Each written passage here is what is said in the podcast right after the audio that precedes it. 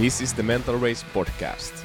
Together with my guests, I will be discussing what human energy and mental performance is all about. I am Heikki Huovinen. Welcome to the show.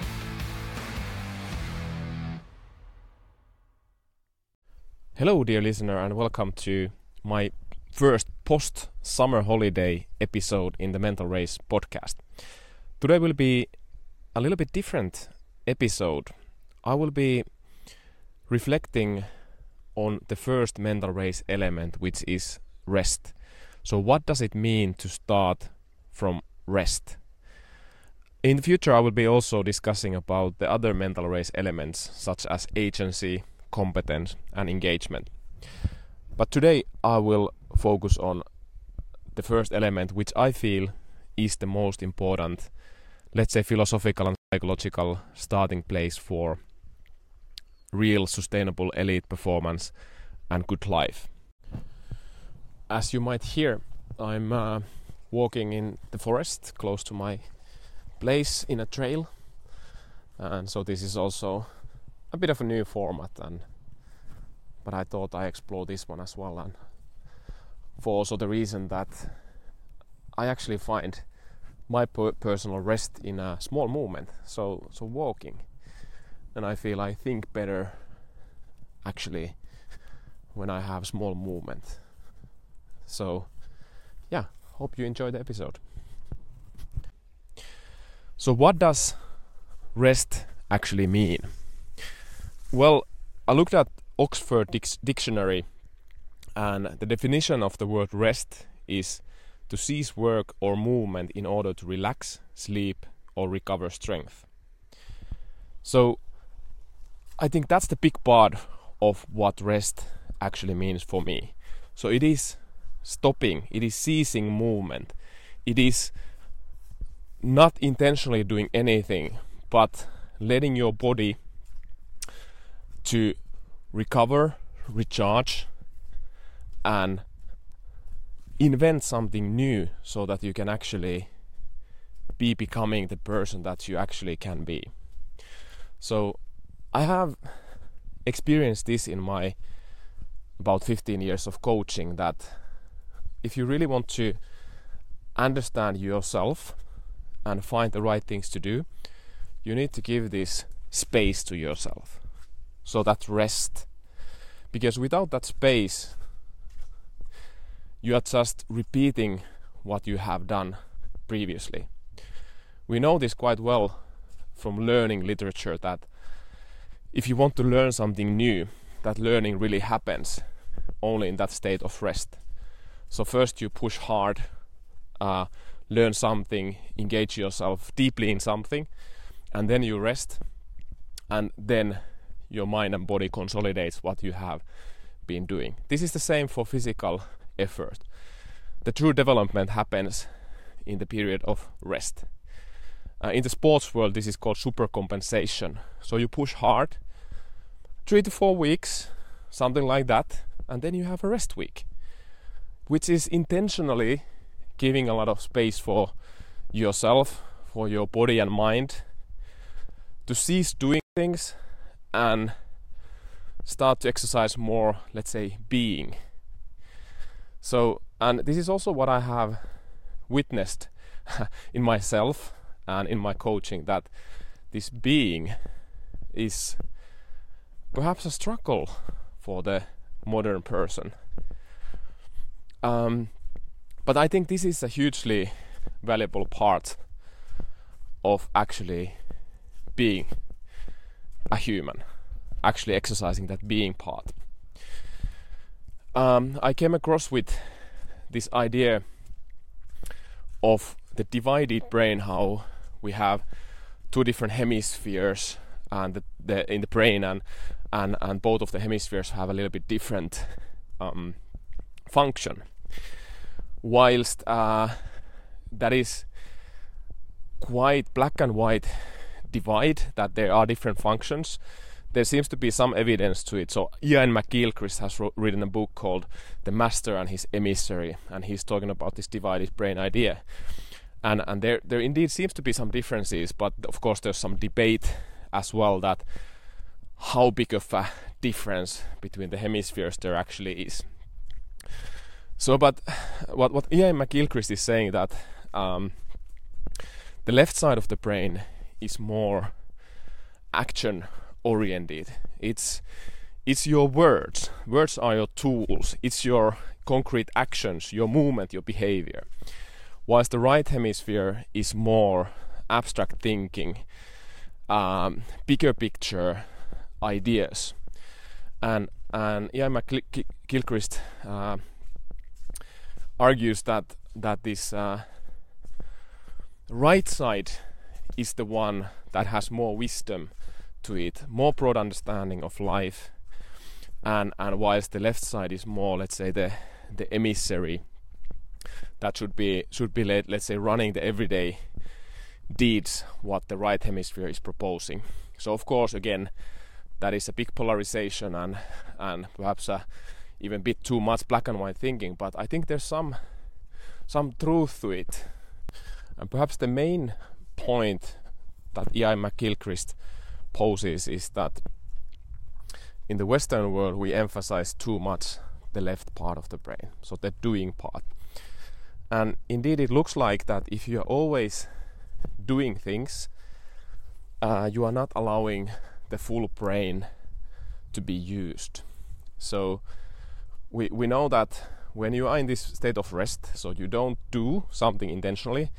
Some people call it idle time, uh, idle mode. When you don't intentionally do something, what seems to happen is that the hemispheres start to communicate with each other. So you start to automatically exchange information between the hemispheres and start to understand perhaps more about your being and about your doing than what would you what you would understand if you would just be all the time doing something. And and yet in our society this state of rest is really really depreciated. In fact the opposite is actually really esteemed. So which is of course busyness. So everybody is saying today, if you ask, How are you doing? I'm busy. It seems to be even like a status symbol that if you say that, ah, I have time, I'm, I'm relaxed, no, it's, it, everything is good, it's like, okay, man, do you have a life? It's sort of, sort of that kind of uh, thinking around these ideas of rest versus then busyness. And in my thinking, if you really want to get the best out of yourself, you need to stop the busyness. You need to stop the mayhem. You have a choice. When you make a choice, there will always gonna be a price to pay. But if you don't make a choice, there's also gonna be a price to pay. So I think one question when there's always going to be a choice is to ask from yourself that is the price I need to pay when doing the choice higher than actually not doing any choice at all? And furthermore, then reflecting that when you do the choice, are the re- rewards then of the choice going to actually outweigh the price that you're gonna pay because of the choice. But I, I think it's good to be realistic about all choices that there's always gonna be the price. And that's gonna help you to prepare also to endure with the choice. And I, we know this from behavior change studies that there's, there's main factors that help in succeeding in behavior change. And the first one is exactly this that you prepare mentally for challenges. So you appreciate that there's gonna be hardship, there's gonna be tough times, there's gonna be a price to pay for the choice. But exercising courage is important, and I, I had a fantastic discussion with uh, Dr. Harri uh, Gustafsberg a Finnish guy. This was in Finnish podcast episode. So what Harri said was that courage is weighed when you have alternative ways to act and also a chance to choose whether you act or you don't act. So I think what Harri is saying that courage is intentional. True courage is intentional. Sometimes not acting is courageous, and sometimes acting is courageous. When you are you have weighed the price that your choice will cost, and then the reward that the choice will bring about. And there's intentionality in that, and that's courage. And we talked also about fear and courage, how they are kind of the opposite of the same coin, and and and and courage. When you have fear, you can still courageously keep doing what you do, and actually, most times, true courage only happens when you also experience fear at the same time. So I think that is that was profoundly wise. I felt, and I was left thinking a lot about this fear and courage and choices when I had this discussion with Dr. Harri Gustafsberg, who actually, well, has very good insight about decision making under stress because he he was uh, leading the Finnish police special forces. So they, they did all the hard stuff like hostage situations and, and, and violent situations. And he encountered many challenging situations. And then he actually researched the topic of stress and resilience and decision making. Starting from rest also, I think, means that you are at peace then with your choices that you have made intentionally and what I mean by that is that you understand that you cannot get it all simultaneously. So if you expect, and this is what I think the self-help world and this space that I operate in proposes that somehow that we are superhumans and we could let's say optimize everything. And I think that is a lie. And we cannot in a given time optimize everything. So when you're on holiday, for example, you cannot exercise every day two hours, meet your friends every day, have quality time with your partner, have quality time with your kids, go to amusement park, go to this art gallery. You cannot just get it all at one given time, a given day, a given week even. But I think what you can do and what you can get through making those intentional choices and being at peace with them is you can get the most important things. This is what I believe in.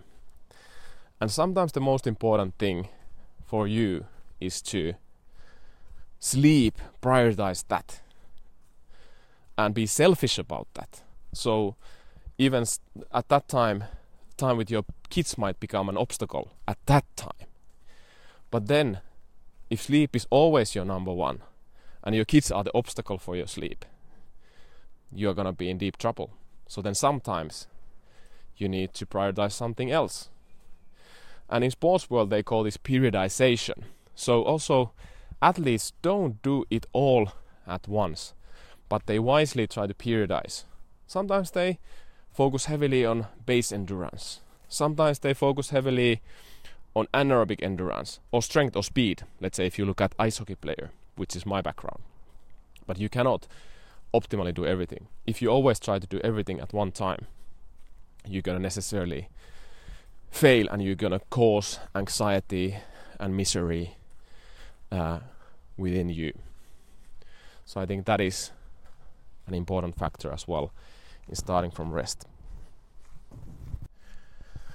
A uh, very sad statistic from Finland is that when the holidays finish, the divorce rates are at the highest peak. And my take on that is that people are expecting that they can get it all during the holiday. Perhaps they are restraining themselves a lot in their everyday life and they place huge expectations on uh, on the holiday. I've done this myself. In fact, um, 2016 was a year when I overworked, and I had always the feeling that I'm neglecting myself. I don't do enough exercise. I don't express myself enough. But I think it's worth it, and I just push hard on the on the work front. But there was always this some bitterness in me that uh, I don't have enough, let's say, really space for for me. And um, we got our first child in the beginning of 2017, and I think my mindset really revealed itself that time in this way that my first thought was that I have three weeks paternity leave, and my first week was uh, first thought was that wow, now I have time for exercise, which makes me laugh now at, at this this day. Um, also makes me embarrassed at the same time. Um, but uh, that was how my mind operated that time, and it just showed how shallow my thinking was and how poorly I actually did choices for myself. And then I expected a lot from the paternity leave that I could actually then really fulfill my ideal life in, in that paternity leave. Uh, whilst I had accumulated a lot of debt towards myself during the everyday life. And then, of course, that caused a lot of arguments with my wife and, and, and lots of imbalance. And uh, those arguments actually and those conflicts that I had then with my wife helped me a lot to realize that how my thinking works and what I what choices did I did and what I didn't do and and essentially I'm really grateful for my wife that she helped helped to see help me to see like the reality that is going within in, in my mind and I, think that this is also what good coaching does is that it helps people to see how their mind operates and then helps them to distinguish between um, thoughts that are separated from reality and thoughts that are actually in line with the reality. Because your thoughts don't change reality even how much you want want it this was also same thing that what dr harri gustafsberg said that the privilege of being a human being is that we can believe our own thoughts.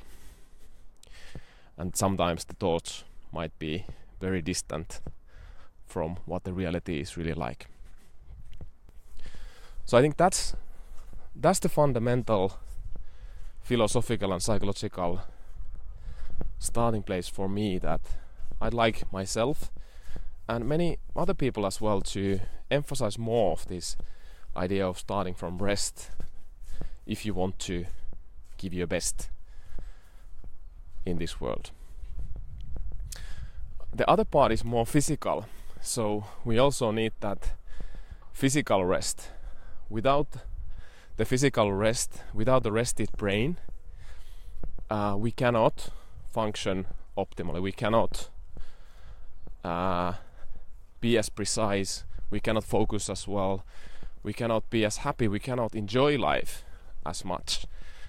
Uh, in fact, there are so many clients that I work with that has, have experienced this that um, increasing the amount of sleep has given them so much more joy and so much more productivity in their lives. One client said that it's like I have colors again in life.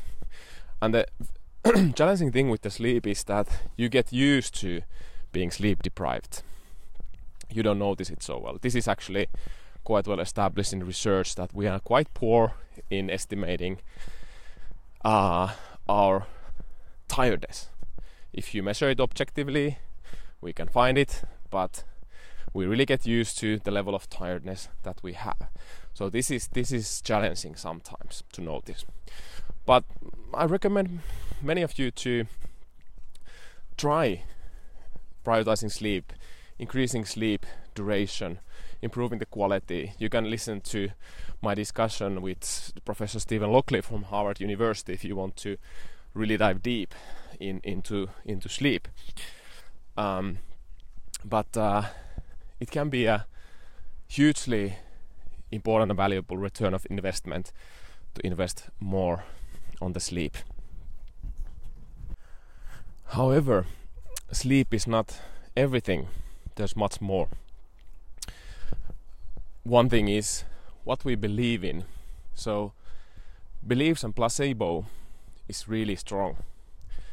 So, we actually Professor Stephen Lockley, some other people, they they made a pilot study on sleep perception and how that might impact on on performance. And it looks quite interesting that that even if people are not sleeping much if they thought that they slept enough uh, their performance might be on a good level.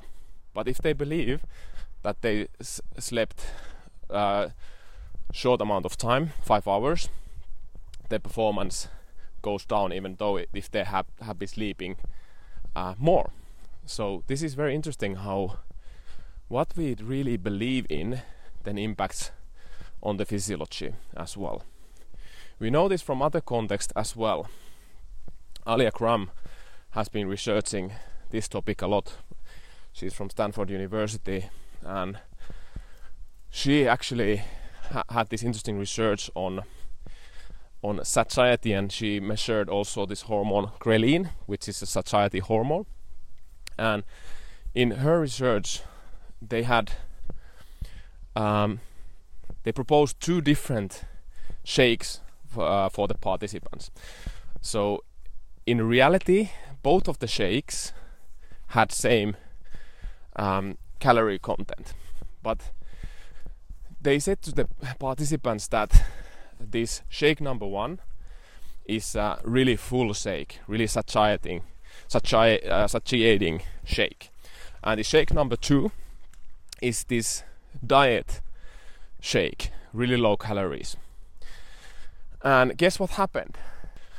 So, merely the belief impacted d- directly on the physiology of this hormone, uh, ghrelin. So, so what I'm trying to say here is that if we start to be religious about a topic. Okay, sleep, it's a super important one. But if you beat yourself up for not sleeping well, it's gonna be even worse. So, what I'm I am trying to say is that encourage yourself. After poor night's sleep, you got this.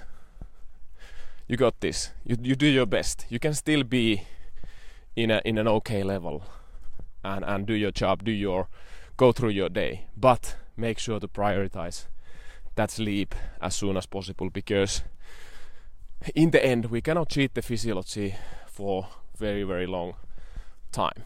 So it's good to respect respect the physiology in the end.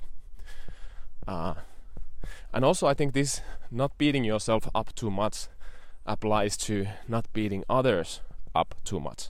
Every now and then you see people beating each other up without knowing actually what is the circumstance of, the other person. So, for instance, like looking at another person in a grocery store and they are uh, f- filling their shopping cart with three bags of chips and and candies and lots of beer and stuff like that and they go like huh this guy is just stupid and and uh, why don't they just take control of their lives? Well i've been thinking about i've been thinking about life in that way a lot myself as well and and judging other people and why people just don't take responsibility. But what I, I think have learned is that our capacity to take control, to take responsibility of our life, is also hugely dependent on the social environment that we are in. I think this is proposed also by Deci and Ryan, who have developed, I think, the biggest motivation theory, which is the self determination theory. And they propose that this uh, concept of relatedness, the need to belong, uh, is fundamental. Is one one one third of the motivation that the individual experiences towards a given thing, or actually to be more precise, one third of the intrinsic motivation that the person experiences. So, what if this person is lacking completely social support? They don't have that. Nobody has taught them uh, to think for themselves, to start from rest, to do things without compulsion, without coercion, find their own way, find their autonomy. They might actually have been raised as kids in the school, in their environments, uh, in controlled way, meaning that they have learned to do things only when somebody is punishing them or giving them a prize for doing something. If so, that person who is filling their cart, shopping cart, with chips, beer, candies, nobody might have ever been there to support them, to encourage them, to help them find their own way, their autonomy. So I think we need to have some grace towards others and towards ourselves also because we are human beings and we have needs so i think before you judge yourself before you judge others think about why are you behaving in the way that you actually are? Or why somebody else is behaving in the way they are? In fact, uh, Carl Rogers, who's let's say the forefather or one of the forefathers of humanistic psychology, he he developed this uh, person-centered counseling style, and and this is for psychotherapy, and he did his research on the 50s, 60s, 70s, I think a bit later on as well, but he was really one of those people who laid the foundation for well, I think for this idea of starting from rest and not judging people, but appreciating each and every person as unique individual. So, in fact, respecting everybody as human being first and foremost, and not human doing. And I think this is what we also discussed with uh, Professor Cliff Mallett in in one of the podcast episodes when we discuss about what is good coaching and how you can become a, great high performance coach. One of the things that Carl Rogers said and which has really stuck with me is his idea of unconditional positive regard. So that this is the starting point for any counseling, any guiding, uh, any guiding people towards a positive change. And it, it really means this starting from the human being side of things. And uh, I think our society is not particularly geared towards starting from that appreciation of the human being itself. It's so much geared towards respecting the human doing that is also important, but I think we miss something if we start from that. So I think uh, starting from the rest, starting from the being, I think that's my preference at least. We know from the sport world also how this unconditional positive regard works. It works for developing elite performers but also it works to provide well-being, good life, and mental health. And uh, there's this coaching style which is called controlled coaching style, and it has roots in not appreciating the human being, but but more emphasizing the human doing. So you are controlling the person to do and perform better. And and the opposite of that is autonomy supportive coaching which then respects the uniqueness of the of the person and wants the best for them and wants to develop them as an athlete and as a human being as well. So there's lots of evidence to show how this works for broad range of personalities and individuals. This controlling style it can also work for high performance, uh, but to a narrower set of individuals, you have to have certain personality type to take that controlling style. But also there might be in many cases a big price to pay so mental health and well-being also and also challenges with identity especially when you finish your sports career so if you are focusing the human doing side all the time and your coaching is focusing on that then when you retire you stop the doing. Then who are you? What you are? That might be very hard and it might be a big big crisis for you. So this idea of human being starting from rest helps us also to diversify our identity, which then gives us more stable platform for life. Because all of the doings we have, they they are finite. Like take an example for me, I'm really keen to do strength training now. It's a doing that I'm 40 years old this year. It's not gonna be something that I'm gonna be pursue for many decades anymore. So hopefully my body stays fit and I can keep doing that, but it's not gonna be something that I can do until the end of my life, I think, because the body is not gonna be able to take it at some point. Then, how could this show in practice, this starting from rest and this unconditional positive regard, human being appreciation? Uh, one idea is is that you plan your holidays you plan your breaks, you plan your free time before you plan your doings and commitments. Actually, this I, I've seen that this can be helpful for especially busy individuals that they start the year or they start the period after summer holiday with planning you know how they take the time off how they spend time with their family how they do nice things for themselves how they how do they just be and carve that time uh, before they actually put the work and other commitments in.